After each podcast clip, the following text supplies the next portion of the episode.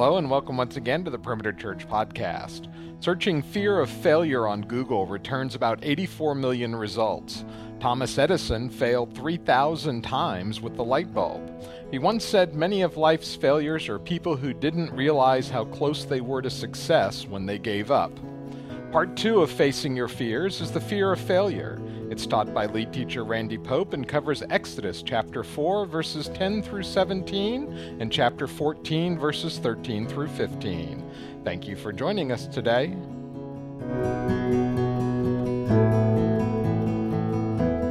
Father, thank you for the privilege to, to be here now to see your word, to listen, and to embrace. And we pray, give us that ability. Open our hearts, minds.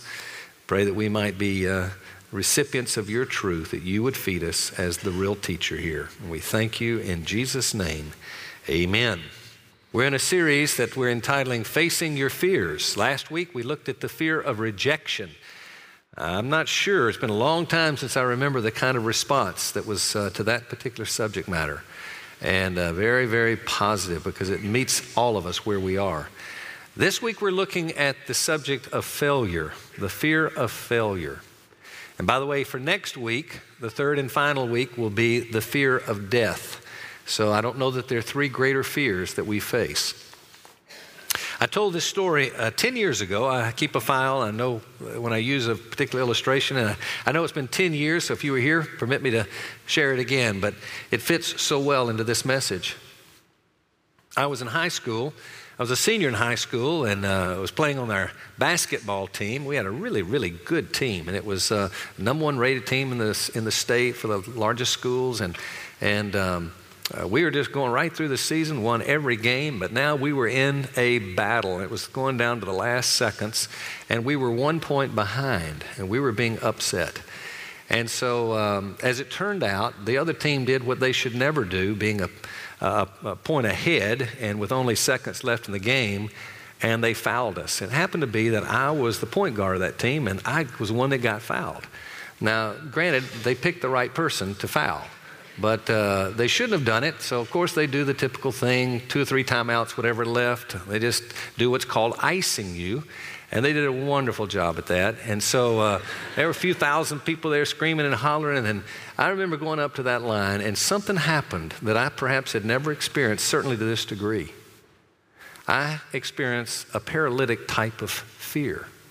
Uh, something happened to me. I just, it was beyond, I just, I froze. It was so horrible. It was a one and one, and if you don't keep up with basketball, one and one means that you get a front end shot, one shot, and if you make it, you get a second shot. So here was a chance to tie or with both to win the game. Unfortunately, the first and only time in my career, I shot what's called an air ball. Now, if you're not familiar with that, that means that not only did it not go in, but it didn't even touch the rim. It didn't even get there. I mean, failure as you couldn't imagine. We ended up losing only one game that year, and that was the game, and it was because of fear. You know, fear doesn't always cause us to fail, but let me tell you, it's hard not to fail at what you're attempting to do, at least, when there is a fear of that failure. Now, so what? A basketball game. Who cares? Doesn't matter. But we're talking about life issues for so many of us. We're talking about fears in the arenas of vocation, more importantly, relationships. Sometimes it's in the arena of moral obedience. We fear to even obey God because if we do, we sense it's going to mean something we don't like. And we fear that failure.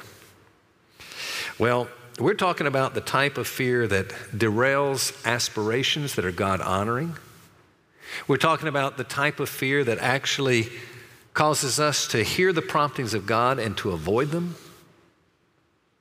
We're talking about the type of fear that can turn some of us into what we are now and that we're perfectionists, maybe because of the fear of failure. Because we think, you know, I, I can't fail, so it's got to be perfect, and it just drives us to perfection. We can't stand the thought of failure. Or maybe it causes us to be a procrastinator. We keep putting it off and putting it off, thinking if I wait a little while, I'll do it better and have a greater opportunity for success. Well, whatever the case may be, Only followers of Christ, and I believe this with all my heart, only followers of Christ have what's necessary to overcome the fear of failure in the truest sense of the word. And the reason is because we have the right belief system. We have a theology. Now, a non believing world can have the theology, but the second important aspect of overcoming fear is the power to do so. And that's where we have the Holy Spirit. And only Christians have the Holy Spirit to empower them. So we want to address two questions today. One is why is it that we fear failure so much? And then, having gotten a little grasp of that, it'll prepare us for the teaching of God's Word, which is how do we overcome the fear of failure? If you have your Bibles, I'm going to invite you to turn to the book of Exodus, chapter 14. Exodus chapter 14. We're going to begin reading in a few minutes in verse 10, but if you'll hold that, let me address very quickly the, uh, the reasons that we fear failure so much. And we do. We fear failure when, first of all, we misunderstand failure. And many of us do misunderstand failure in that it's, it, has been made worse than it really is. We tend to think the worst thing in the world is to fail, to try to do something you want to accomplish that you believe in so much, and to actually not succeed. We think, oh, it's just horrible. Well, the truth is, we've wrongly defined success. Success today is pretty much embraced to be by most people obtaining desirable results. It's all result focus. All right, I want to accomplish something. I set out to accomplish that, and I don't accomplish it. As a result, I have failed. And as a failure, we feel horrible. I failed. Well, the right definition for success should be that of giving one's best to do the best thing, whatever that might be. That really is success. Because of our wrong assumptions of success and failure, we have just assumed that, that we know best what the results need to be. That's not true. Only God knows what the results need to be. We tend to believe, because of our wrong understanding of success, that it's the result that counts. And in God's economy, the result is not the necessary issue. It may well be the process to the result. It's been wrongly portrayed as uncommon. We tend to think that, you know, failures are, uh, you know, people who fail, that's, that's very uncommon for successful people. If you're successful, you don't fail. Well, many of you know the story of Abraham Lincoln. Many would say, well, there was a successful man at 52, became president of the United States. But little do many know that he failed twice in business ventures, failed flat. He lost a, a state legislative race, didn't win it. And then he attempted two congressional races, lost them, then attempted two senatorial races, lost both of them. You'd say there's a failure. But then just a few years later, he's elected President of the United States. But if you really want to check out the stories, go to the scriptures and see God's greats. Do you think for a minute that you find that God's greats have just succeeded, succeeded, succeeded? Never the story. Whether you start with Abraham or Jacob, Elijah, Daniel, Peter, you can just go on and on. Failure after failure after failure, and even moral failures. And God still uses it because the failure is part of a process that God uses in our own experience. Oh, yeah, it has consequences to failure. We should avoid it. Never should we seek to find it. But the reality is, when God grants it, or even after we have failed in something He would have preferred we to do or not to do, we can still find true success.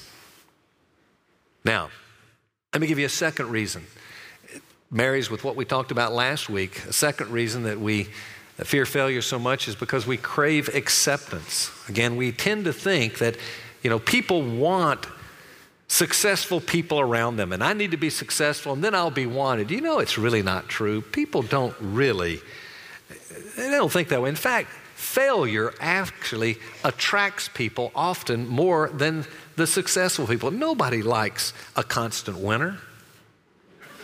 I mean, it just because we're not, why do we want to see them do it, you know? And I know that from preaching. I'm telling you that I was asked to speak at a conference. Oh my goodness. I speak at this conference, and they asked me to speak on failure. And when I asked what that meant, they said, Well, we just want you to tell nothing but stories of your failures from beginning to end. One story after the next, after the next, after the next. So I did. I told them nothing but the stories of failures. I've never been loved by an audience so much in my life. It was like, wow. Failures love to be around failures. And we're all failures in many respects.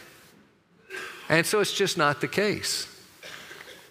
I've uh, told a story that some of you old timers remember. I'm not going to tell it now, but I tell a story of being on an airplane and I lost everything. One of the passengers and I got in a little deal and it was it was not good. And I said things and did things that were just horrible. And after I told the story, to, I thought my shame just to admit, okay, we're all strugglers, and you know, I hate that you have to hear this from your pastor. And everybody comes and said, "Man, I love hearing that story. That was great." I said, "Man, we love to hear you fail. That is so good."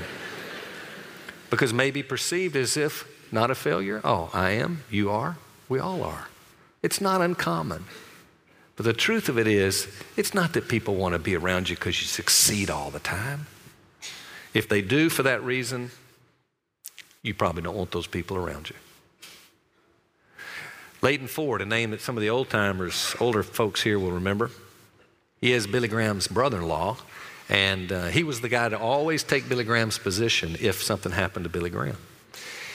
He was uh, leading an organization that was training leaders of how to share their faith of Christ. And he'd meet with a group in Atlanta in different cities, and he was meeting in Atlanta. And every year when he'd meet in Atlanta, he'd say, Can I bring the, the men and women over here and, and have a little time of training and interaction with some of the things y'all are doing here and teaching evangelism? I said, Great, that'd be fine. Every year. Every year he asked the same thing would I get someone I'd recently led to Christ and interview, let him interview that person in front of everyone to kind of learn through them?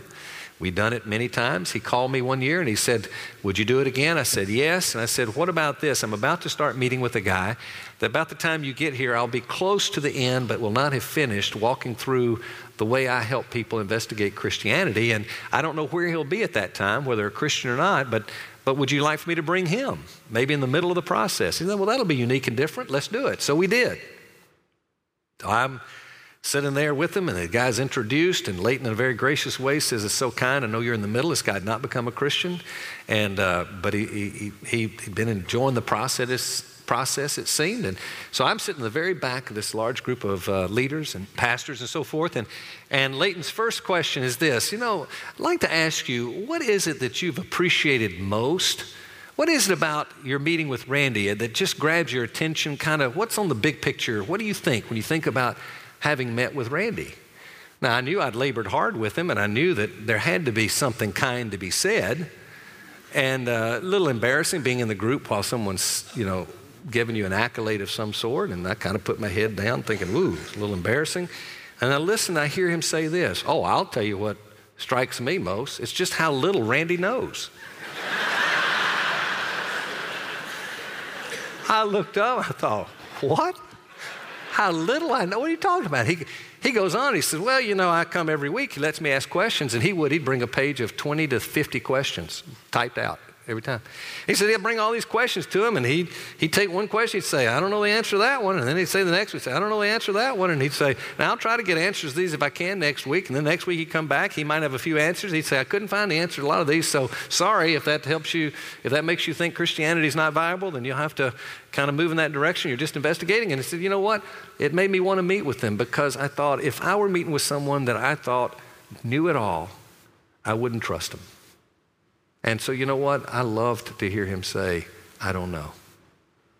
You know, we just, we fail to understand this thing called failure. We really do. Let me give you one last reason, and then we look at God's truth. One of the reasons is because we focus on our inadequacies. And anytime we focus on our inadequacies, we cannot focus but on one thing we can't focus on God's adequacy. Moses is a brilliant illustration in this.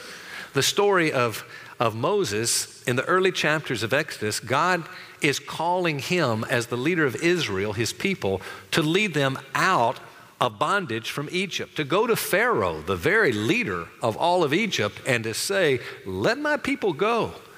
And Moses says, Lord, I can't do that. He says, Sure, you can do it.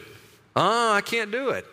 God says, Yes, you can. He says, See the staff in your hand? He said, Yeah. He said, Throw it to the ground. He throws it to the ground, it becomes a snake. And he gets all afraid. God says, Don't be afraid, pick it up. And so, uh, you know, with great fear, he picks up that snake, it becomes a staff. He's still saying, ah. God says, All right, take your hand, stick it in your bosom. Sticks it in his clothing in there, pulls it out, it's leprous. Says, Put it back in your bosom. Puts it back in, pulls it out, healed. He said, Do you understand that I'm the one that you need to trust, not you? And I can work through you. You just go. And do you know with that, he still says, I can't do it. He's so focused on his inadequacies. In chapter 4, verse 10, this is a verse we read. After all that's taken place, then Moses said to the Lord, Please, Lord, I have never been eloquent, neither recently nor in past time, time past, nor since you have spoken to your servant, for I am slow of speech and slow of tongue. Most believe that he had a speech impediment and probably made him focus on himself so much. He said, I can't go, I can't do it. I can't do it. And even after this, what is so amazing is God's grace and God's goodness. It truly supersedes his disappointment and even his anger. Because we see God was angry at his response. But oh, the goodness of God. And God says, okay, you see your brother there, you see Aaron? We'll use Aaron. He's a good communicator. Uh, it's not the best, but I'll use him. And by the way, if you follow, you know there are consequences when we fail to obey God. There are big consequences. If you go to the 32nd chapter, you see that Moses is away getting the law of God. He's gone too long in Aaron's viewpoint. And what does Aaron do? He calls a meeting. He says, Throw all your stuff in here, your silver and gold. Let's, let's make a, or put all your gold in and let's make a golden calf. It was a bull. You know why a bull? God, our leader's gone and we need to see God. We need to remember God's power right now. We need power. And God says, Are you going to break one of my commandments to see my power? Do you not realize that it's so reductionary, a graven image? Do you not realize that what you're doing is you're, you're falling into reductionary view of me and where's the mercy in a bull? Don't you do that. And let me tell you, Aaron got Moses in all kind of trouble and problems and pain, and he was a burden. You see, God's best is to trust in Him. And as a result, he didn't, and he feared. Feared that failure. So now let's look at the how. How do we overcome that? Here's where you need to turn to Exodus 14, if not there. We'll begin in verse 10 through 15. Moses has come a long way now, and he has now taken the people out of Egypt, but they're in front of a sea now. You know the story. And there's mountains on one side, and there's the army coming from the other. They're being pinched in. There's nowhere to go except across the water. And so now he's going to have to speak to a grumbling people who can't believe God. They do not know the adequacy of God. But something's happened to Moses. He begins to focus not on himself, but on God's adequacy. It reads like this As Pharaoh drew near, the sons of Israel looked, and behold, the Egyptians were marching after them, and they became very frightened. So the sons of Israel cried out to the Lord, and they said to Moses, it is because there were no gra- is it because there were no graves in Egypt that you have taken us away to die in the wilderness? Why have you dealt with us in this way, bringing us out of Egypt? Is this not the word that we spoke to you in Egypt, saying, Leave us alone that we may serve the Egyptians? It would have been better for us to serve the Egyptians than to die in the wilderness. Now we come to verse 13, and here's where we're going to find our teaching very quickly today. But Moses said to the people, Do not fear. Stand by or stand firm, as some translations say, and see the salvation of the Lord, which he will accomplish for you today. For the Egyptians whom you have seen today, you will never see them again forever. The Lord will fight for you while you keep silent, or literally be still. Then the Lord said to Moses, Why are you crying out to me? Tell the sons of Israel to go forward. And with that, we have the reading of God's word. What I'd like to do is explore here somewhat of a prescription. I don't want to use that word sometimes because it makes it so trite, but uh, he does give us some insights in here to how to deal with, uh, with fear. This is how he begins it. In verse 14, he's going to tell us, or 13, he's going to tell us, Fear not. It goes like this But Moses said to the people, Do not fear. Now, when he says don't fear, uh, what does that mean? I mean, are we just going to say, okay, I'm, I'm fearful right now? And you know what I think I'm going to do? I'm going to quit being fearful. Oh, that feels so much better. No, I don't think that's what it means. However, literally, if you put this in New Testament terminology, it would say take it off, like clothing. I've got on clothing, take off that clothing. He's saying take off your fear. Well, how do you do that? Always know this we're talking about an emotion, a paralyzing emotion here. The only way to deal with that is to replace it with something else. This is an admonition to trust. And he's not going to stop by simply saying, Fear not, period. He's going to say, Fear not. And then he's going to give us insights in what we do to make sure we don't fear. And I'll give you this hint it is replacing fear with trust. And the thing that drives that fear out is called love. If you want, find yourself in fear, know that there is an absence of love somewhere that you have got to address. And then it comes back to trust, which takes away fear. So, if you look at 1 John 4 18, begins by saying there is no fear in love, but perfect love casts out fear.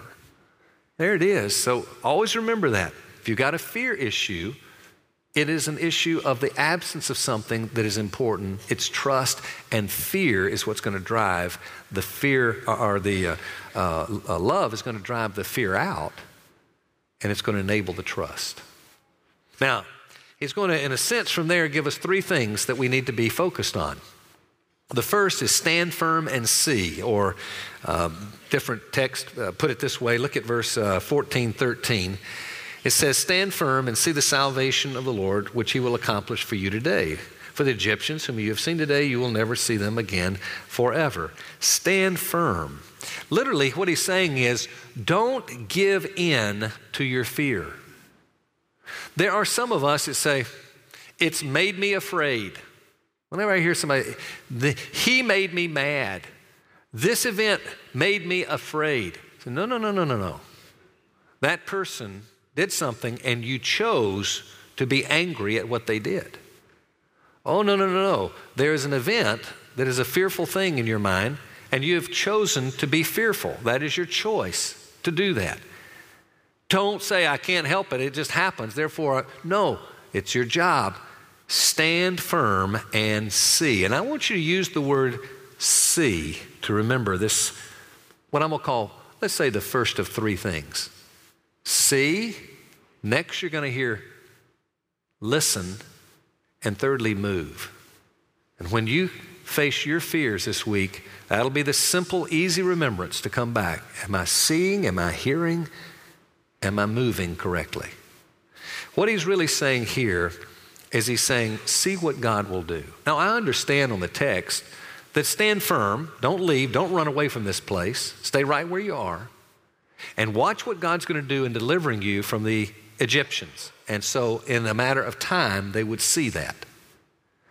But by commentary in the New Testament, we know that he's talking about more than just watching the event as it unfolds.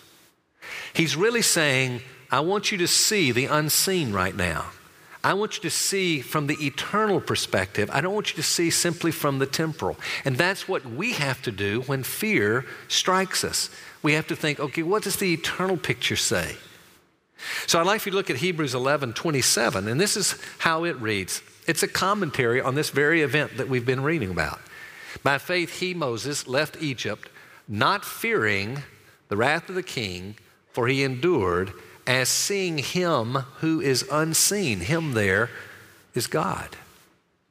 We're talking by faith. Look at verse 29. Same text says, by faith, there it is, seeing the unseen. They passed through the Red Sea as though they were passing through dry land, and the Egyptians, when they attempted it, were drowned. Again, seeing the unseen. Can I show you one other text here? And that's 2 Corinthians 4:18. It says, While we look not at the things which are seen, but at the things which are not seen. For the things which are seen are temporal, the things which are not seen are eternal. So, what happens? We have a resolve not to fear, but you're afraid, I'm afraid. What do we do? First thing is see, see the unseen. And start saying, okay, God, what is your, what is your story in this?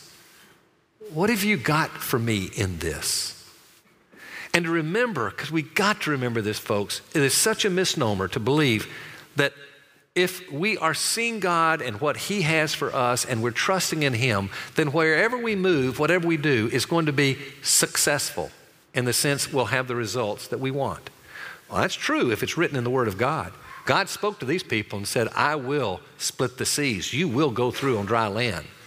So, no question there. But sometimes it's a vocational choice, nothing in the Word of God. It's a personal choice. Do I marry this person or not? They're a Christian, qualify as a marriage partner, but is it the right? And I don't know. And, and how many times I've heard this? You know, I, I prayed about it, I got counsel, everything in me said, sensed I was the right, I was prompted to do the, I chose what I thought the Lord would be honored by doing, and I took this job or whatever it is, and oh my goodness, all hell broke loose when I got there. It was the worst job I couldn't, oh my goodness, it was the worst. I realized I missed the will of God. And I want to cringe when I hear that. I got married to this person and I, I, prayed and I thought it was right. But you know what? It's been such a hard marriage. I missed the will of God. I say, no, you didn't miss the will of God. Learn this. Whenever you do that, which you think to be the will of God, not in Scripture, it's something beyond. You don't violate Scripture. You think you're doing that which honors Him. You do it with right motives. You can still fail, but always better off because of your failure. You can see it in Scripture throughout. You can see it in your personal life experience. You watch it. I can tell you story after story. This church's greatest failures have led to the greatest, I mean, the greatest assets this church has ever known. See, it's process. God has plans in process, and we forget that. If that weren't the case, Apostle Paul missed it a lot of times. He goes in Jerusalem and gets stoned. He says, Oh man, did I miss the will of God? I should have gone to a different city. This was wrong. No, God had it all planned for the good of his kingdom and the good of his people. So we got to see, and that's the second. We have to see. Thirdly, we have to be still or silent, and I'm going to use the word listen. We got to listen. Exodus 14 14 reads this way The Lord will fight for you while you keep silent. Well, the idea there is literally to wait on the Lord, in a sense, to listen to his promptings. What, what, does God want in this? Read the scriptures, find what it says, get the, the sense of what would be the best choice to be made.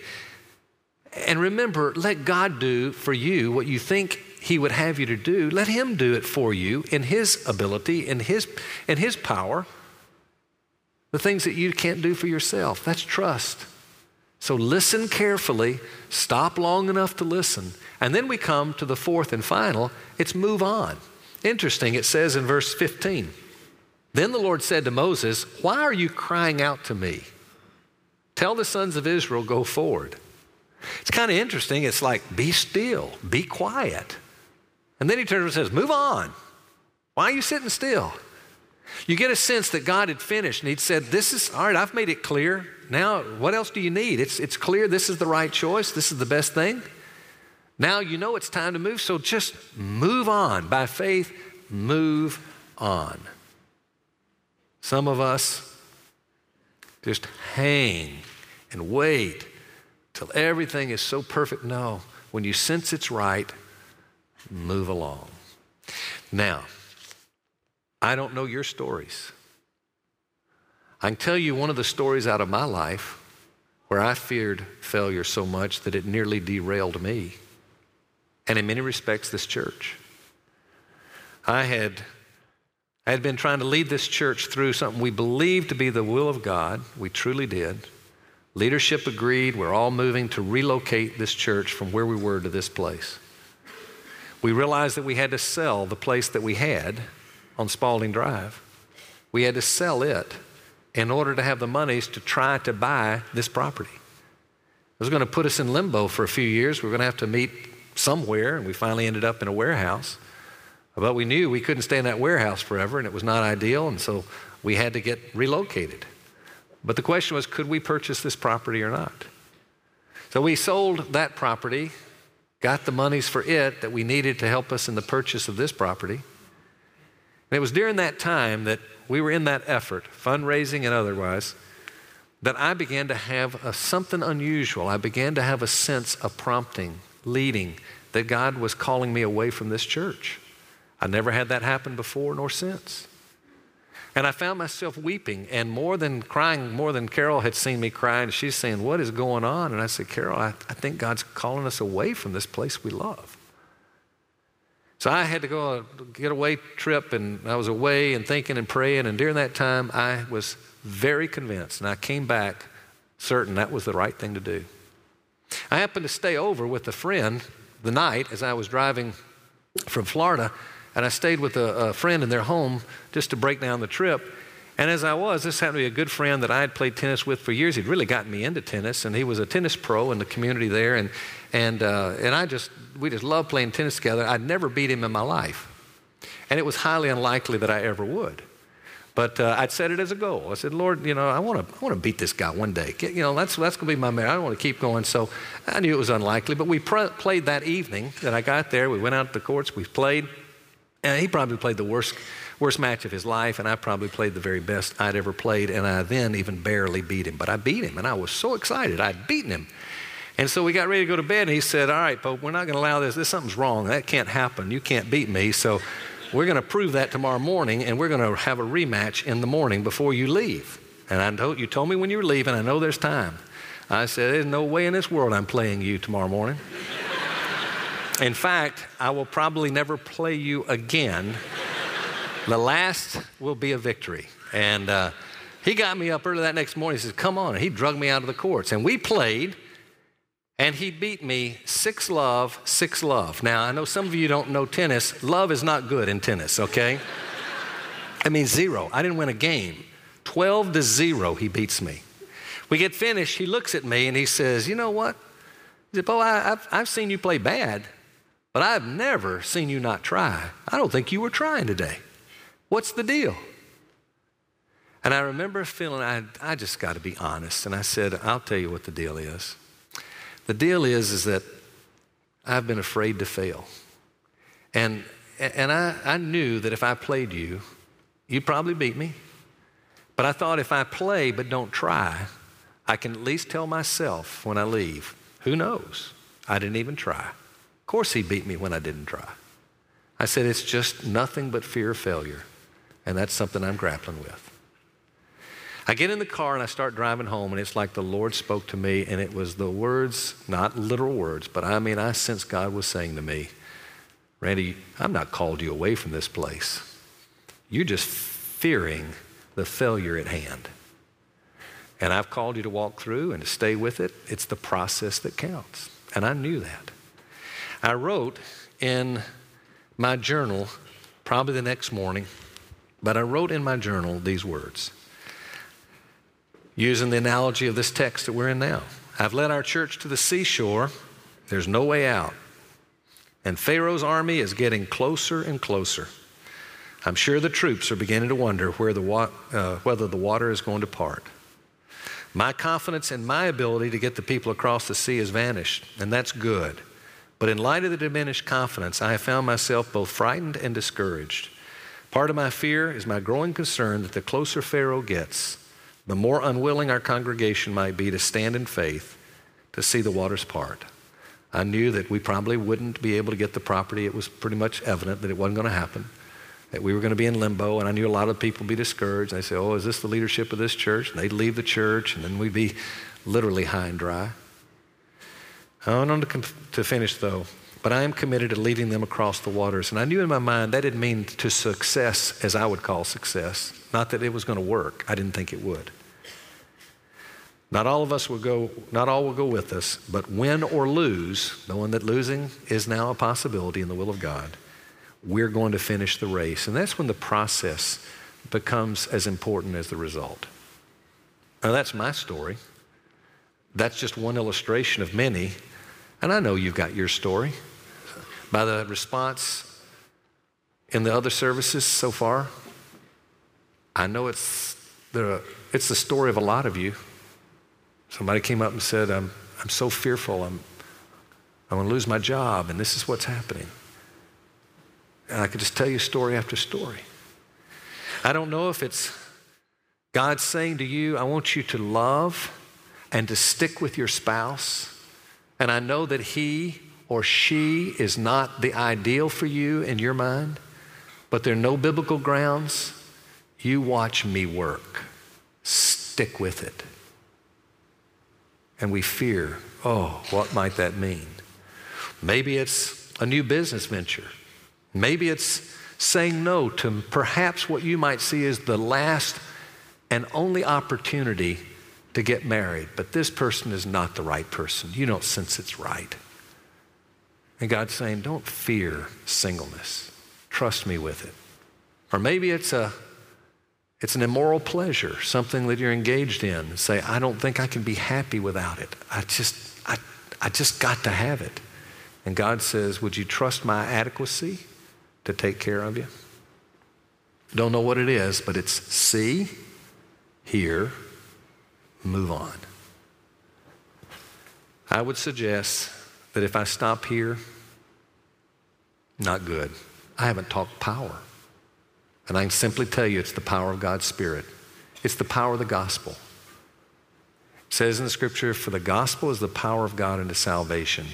And let me tell you, what that says is this it's God doing for us what we can't do for ourselves. It's acknowledging that it's not salvation out of darkness into light only. It's salvation within the light. It's called sanctification. And I have to have God for that. And it's learning I'm a failure without Him. I've got to have Him. And with Him, I am success because I have His righteousness given to me. Seeker, go to the cross and you see His love. He died so that we might have His righteousness. He died so that He might take our sin. Always go back to the cross. Remember the power of the Spirit that's in you. Rely on Him. And then simply, as you see the fear coming, you just remember see, listen, move on. And watch what happens. Trust will replace that fear, and love will drive it out the love of Christ. As we pray together, let's pray. Our Father in heaven, thank you for the love that you have that your Son has displayed on the cross. Thank you for the freedom to be able to see our own moral failure and say, I am a failure. And only then finding the success of a true righteousness given to us. Grant that to hearts right now that are without you. Grant it to those of us that are Christians that need the power to obey. May we not fear. May we trust. Give us the love to do so. We pray in Jesus' name. Amen. Perimeter Church is located at the corner of Highway 141 and Old Alabama Road in Johns Creek, Georgia, with services Saturday night at 6 and Sunday morning at 9 and 1045. Please visit our website for more information at www.perimeter.org. Be sure to visit the Media Resources section to give us your feedback and find other messages from our teaching team.